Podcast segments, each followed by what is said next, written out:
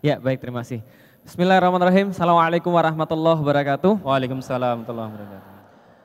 Alhamdulillah, alhamdulillahirabbil alamin wassalatu wassalamu ala asrofil anbiya'i wal mursalin wa ala alihi wa sahbihi wa man da'a bidawatihi wa iltazam bi tariqatihi wa tarasama khutah jalal aqidatan islamiyatan asasan fikratih wa ahkam syar'iyyatan miqyasan a'malih wa masdarani ahkamih.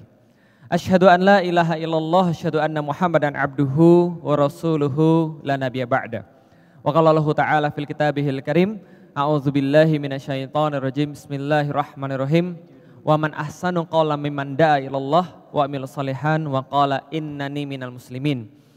Alhamdulillah puji dan syukur senantiasa kita panjatkan kepada Allah Subhanahu wa taala karena tanpa izinnya tidak mungkin saya berada di depan sini dan tidak mungkin teman-teman duduk di sana tidak mungkin kita bisa berjumpa, tidak mungkin kita bisa bermuajahah dan kita bersyukur pada Allah karena sampai dengan hari ini Allah masih menitipkan keimanan, Allah masih menitipkan kesadaran untuk mengakui bahwa dialah Tuhan satu-satunya dan Allah mengizinkan kita menjadi seorang muslim. Alhamdulillah.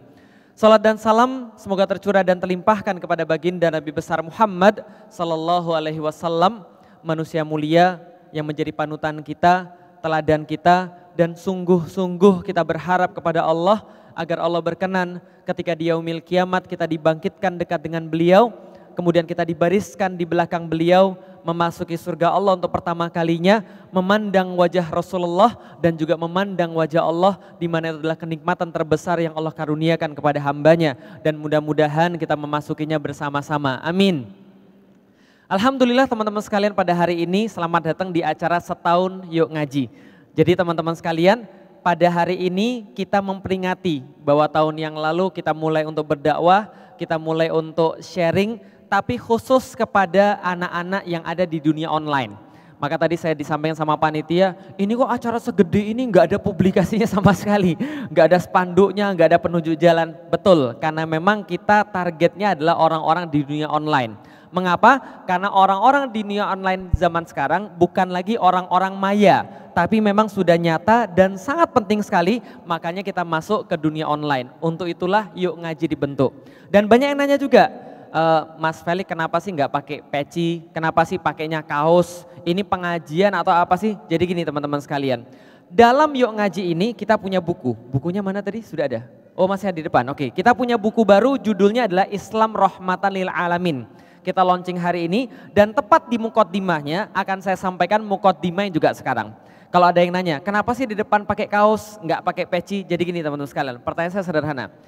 Kalau kita tahu Rasulullah, Rasulullah itu kira-kira dilahirkan dari keluarga terhormat atau tidak?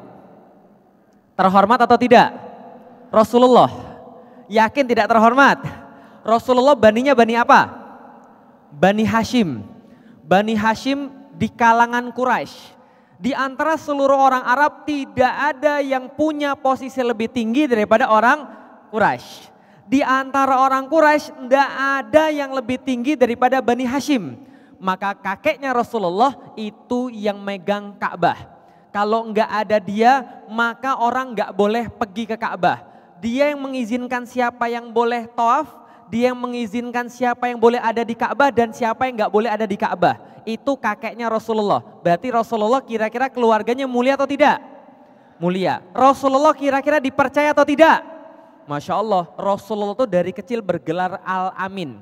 Dari kecil bergelar yang bisa dipercaya. Suatu waktu para petinggi Quraisy ribut tentang siapa yang menaruh hajar aswad pada tempatnya empat orang gontong-gontokan. Yang satu bilang, kalau kamu berani pegang hajar aswad, tak bunuh kamu sekarang. Yang satu bilang, kalau kamu berani pegang, tak pukul sekarang. Yang lain juga bilang, aku juga nggak rela kalau kamu pegang. Aku juga nggak rela kamu pegang. Empat orang berantem, Rasul datang. Sudah, gini caranya. Rasul bawakan kain, gitu kan ya. Lalu kemudian masing-masing disuruh pegang ujung-ujungnya masing-masing. Rasul yang ngangkat lalu taruh di tengah-tengah kainnya. Paham teman-teman sekalian? Kira-kira kalau Rasulullah Muhammad nggak dipercaya, digebukin nggak sama empat-empatnya? Digebukin. Tapi Rasul enggak digebukin. Artinya apa? Beliau dipercaya, beliau dicintai, bahkan paman-pamannya yang setelah beliau masuk Islam membenci, dulu sangat mencintai beliau. Enggak ada akhlak seindah beliau. Semua orang mengakui keluarganya terhormat. Pertanyaannya, setelah beliau menerima Islam, beliau dibenci, beliau dianiaya, beliau dihina. Pertanyaannya yang berubah di mana? Yang berubah di mana? Seandainya teman-teman sekalian, Rasul cuma ngajarin pakai sorban, Rasul cuma ngajarin pakai jubah. Seandainya cuma begitu, kira-kira Rasul dibenci atau tidak? Enggak. Seandainya Rasul cuma ngajarin untuk taat pada orang tua, bayar hutang tepat waktu dan seluruh ahlak-ahlak yang lainnya, jujur, dipercaya amanah, Rasul dibenci atau tidak? Enggak. Kalau seandainya Rasul cuma ngajarin, kalau seandainya kamu punya anak berlakulah baik pada anakmu. Kalau punya orang tua perlakuan baik kalau mereka masih hidup, dibenci atau tidak? Kalau Rasul cuma ngajarin bahasa Arab doang, dibenci atau tidak? Kalau gitu kenapa Rasul dibenci? Ini penting banget. Kenapa Rasul dibenci? Berarti Rasul dibenci, perhatiin baik-baik, bukan hanya karena Rasul ngajarin bahwa pakaian harus begitu, bukan hanya ngajarin akhlak harus begitu, bukan hanya ngajarin hormat pada orang tua bayar utang tepat waktu, tapi Rasul membawa sesuatu yang berbeda dengan yang lain. Betul atau betul? Apa yang Rasulullah bawa? Yang Rasulullah bawa adalah pemikiran yang membawa perubahan yang Rasul bawa adalah pemikiran yang mengancam orang-orang Quraisy. Maka selama-lamanya kalau kita lihat sejarah para nabi, nabi selalu bermasalah dengan status quo. Betul atau betul? Karena status quo itu biasanya bermasalah. Contoh, orang-orang Quraisy bermasalah. Kenapa bermasalah? Mereka punya kerusakan yang sudah melembaga mereka punya kezoliman yang sudah dipertontonkan, kemunafikan yang dibanggakan. Itu yang terjadi pada orang-orang Quraisy. Apa yang terjadi? Anak perempuan lahir langsung orang tuanya malu, merah padam mukanya, lalu kemudian ditimbun di bawah pasir yang panas. Gitu kan ya? Dan mereka merasa wajar-wajar saja. Di sana yang namanya cewek jadi aset.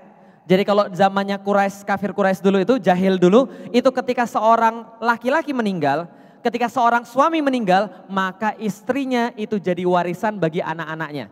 Kebayang nggak kira-kira? Ibunya jadi warisan anak-anaknya. Eh bapak kita sudah mati, ini bapak kita punya sembilan istri loh. Itu yang paling kecil itu kan seumur saya. Nah dia berarti warisan saya. Saya nikahi ibu saya sendiri. Gitu yang terjadi loh. Ngeri nggak kira-kira? Ngeri. Perempuan dianggap penyakit perempuan haid itu dianggap penyakit. Nggak boleh dideketin, nggak boleh disentuh, apalagi bermesra-mesraan. Penyakit perempuan itu kalau haid, itu di zaman zaman dulu. Perempuan nggak boleh dapat warisan, perempuan nggak ada hak belajar dan sebagainya. Laki-laki dihinakan, lalu kemudian ketidakadilan merajalela, yang kaya jadi tambah kaya karena dia punya akses terhadap perdagangan, yang miskin nggak boleh dagang sama sekali, budak dan bukan budak dibedakan dari keturunan. Sangat-sangat tidak adil. Maka datanglah Nabi Muhammad. Apa yang dia bawa? Kalimat la ilaha illallah berdasarkan seluruh turunan-turunannya. Maka Rasul mengatakan, tidak perempuan bukan aset sehingga dia tidak layak dibagi ketika ditinggal oleh suaminya. Maka Rasul berkata, tidak, perempuan bukan penyakit ketika dia haid. Maka Rasulullah berbaring ketika istrinya sedang haid tepat di pangkuan istrinya. Rasul mengatakan, tidak, perempuan tidak boleh disakiti hanya karena Anda tidak bangga ketika lahir anak perempuan, bukan anak laki-laki, maka dia tidak boleh disakiti. Tidak, laki-laki sama saja, kelahirannya apa pun sama saja. Yang membedakan ketakwaan bukan keturunannya, bukan warna kulitnya, bukan matanya, bukan bentuk wajahnya, bukan warna kulitnya, tidak. Tapi ketakwaan kepada Allah subhanahu wa ta'ala. Kira-kira kalau Anda jadi orang Quraisy, geger atau tidak? Geger atau tidak? persis kayak zaman sekarang kan gitu kan ya. Zaman sekarang ini memang zaman yang luar biasa. Itu satu penista agama itu merusak persatuan dan kesatuan negara kan gitu kan ya. Dan tidak hanya merusak persatuan dan kesatuan negara, merusak persatuan dan kesatuan keluarga saya teman-teman sekalian. Lah kenapa? Keluarga saya, bapak ibu saya ini masih non muslim. Dan mereka simpati sama orang itu.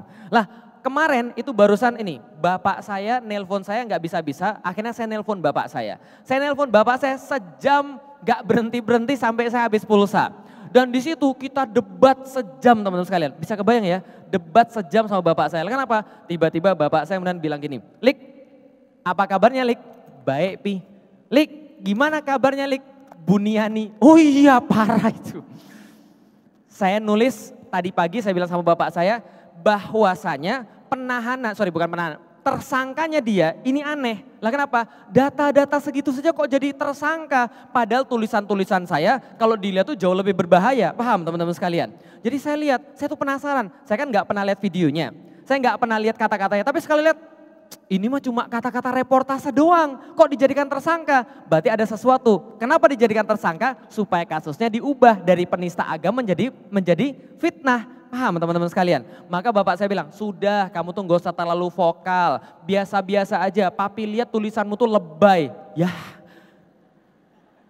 Kenapa lebay Pi? Iya kamu tuh lebay banget. Ini kan masalah politik doang, bukan masalah yang lain. Kamu tuh tahu nggak? Jangan sok tahu. Yang namanya polisi tuh ngerti apa harus dilakukan. Kamu jangan sok tahu. Kamu tuh belum tentu benar. Iya, tapi kan saya sudah tulis data-datanya. Enggak, kamu tetap aja salah. Kamu tahu nggak? Papi itu di rumah sama mami stres. Lah kenapa? Ternyata orang-orang non muslim itu kan juga punya grup-grup WhatsApp. Ternyata wajah saya tuh masuk dalam grup WhatsApp mereka. Paham teman sekalian? Masuknya di mana? Masuknya di sini loh uh, ada gambar Buniani, Munarman, Felix Xiao dan selain-selainnya itu sudah ada silang satu. Yang lainnya harap bersabar menunggu masuk polisi kan gitu kan ya. Nah itu kemudian datang ke dalam ibu, uh, ibu dan bapak saya, ibu saya langsung WhatsApp. Udah lalik, mami sudah tua, mami ingin kedamaian, mami ingin ketenangan, kamu jangan buat yang macam-macam lagi lik. Itu banyak orang ngomongin kamu lik, kamu nggak sadar kalau banyak orang ngomongin kamu berarti kamu itu salah. Paham teman-teman sekalian? Apa yang kita bawa itu adalah sesuatu yang pasti akan membuat orang nggak suka. Dan setiap yang Nabi bawa itu selalu begitu. Kenapa? Pemikiran Islam itu merubah. Pemikiran Islam itu ketika datang pada seseorang, diinsal pada seseorang, seseorang itu berubah. Maka teman-teman sekalian selalu kita katakan, sampaikan satu saja orang yang kalau terinsal Islam, dia biasa-biasa saja. Enggak ada. Abu Bakar berubah, Umar berubah, Utsman lain, Ali berubah. Berarti kalau Anda lalu terinsal Islam biasa-biasa saja, itu salah Islam atau salah antum? Salah antum. Karena Islam itu datang merubah. Maka setiap nabi yang bawa Islam itu merubah. Biasanya lawannya status quo. Betul kan ya? Maka setiap kezoliman itu pasti disiapkan orang-orangnya untuk melawan kezoliman tadi. Lah kenapa? Islam datangnya merubah. Kembali ke pertanyaan awal. Kalau seandainya Rasul cuma mengajarkan berpakaian, beliau dibenci atau tidak? Tidak. Beliau diajar, mengajarkan bahasa Arab doang, dibenci atau tidak? Tidak. Mengajarkan hormat orang tua doang, dibenci atau tidak? Tidak. Berarti apa yang beliau bawa? Yang beliau bawa adalah sesuatu yang menakutkan bagi orang-orang yang sudah melembagakan kemunafikan, yang sudah membiasakan kesalahan, yang sudah mempertontonkan yang namanya kezoliman, itulah yang bahaya. Kenapa? Rasul datang dengan satu konsep baru yang mencerahkan, yang adil, yang menyetarakan, yang membangkitkan, yang membuat orang tuh merasa keindahan yang sejati. Itu Islam yang sesungguhnya. Karena itulah judul bukunya kita kasih Islam rahmatan lil alamin. Sesuai petunjuk guru kami. Itu pendahuluannya nanti insya Allah kita lanjut lagi. Takbir!